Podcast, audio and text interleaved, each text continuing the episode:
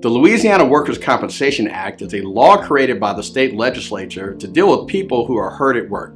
It's completely different than the laws that apply if you're in a car wreck or a slip and fall. The burden of proof is different, the court and judges are different, who pays your medical bills is different, what you can recover for your injuries is different, and the fee your attorney gets is different. Workers' compensation is what's known as a no fault system.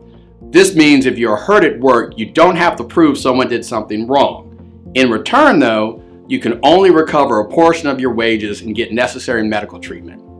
Car accidents and other personal injury cases allow you to go after money damages for pain and suffering, along with your lost pay and medical care. But you have to wait until your case settles or go to trial. Under the workers' compensation framework, you're supposed to start getting paid a percentage of what you made before you were hurt as long as you're hurt. Your medical bills are also covered immediately.